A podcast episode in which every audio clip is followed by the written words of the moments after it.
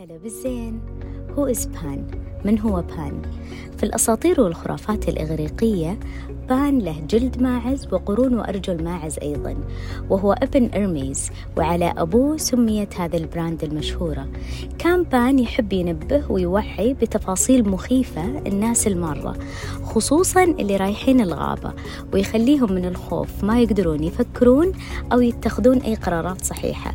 ومنه جت الكلمة بانيك والقلق يضيق أفق الرؤية. أما القبول الهادئ للمخاطر المحتملة يوسع الأفق ويصل بنا بعد الله لبر الأمان.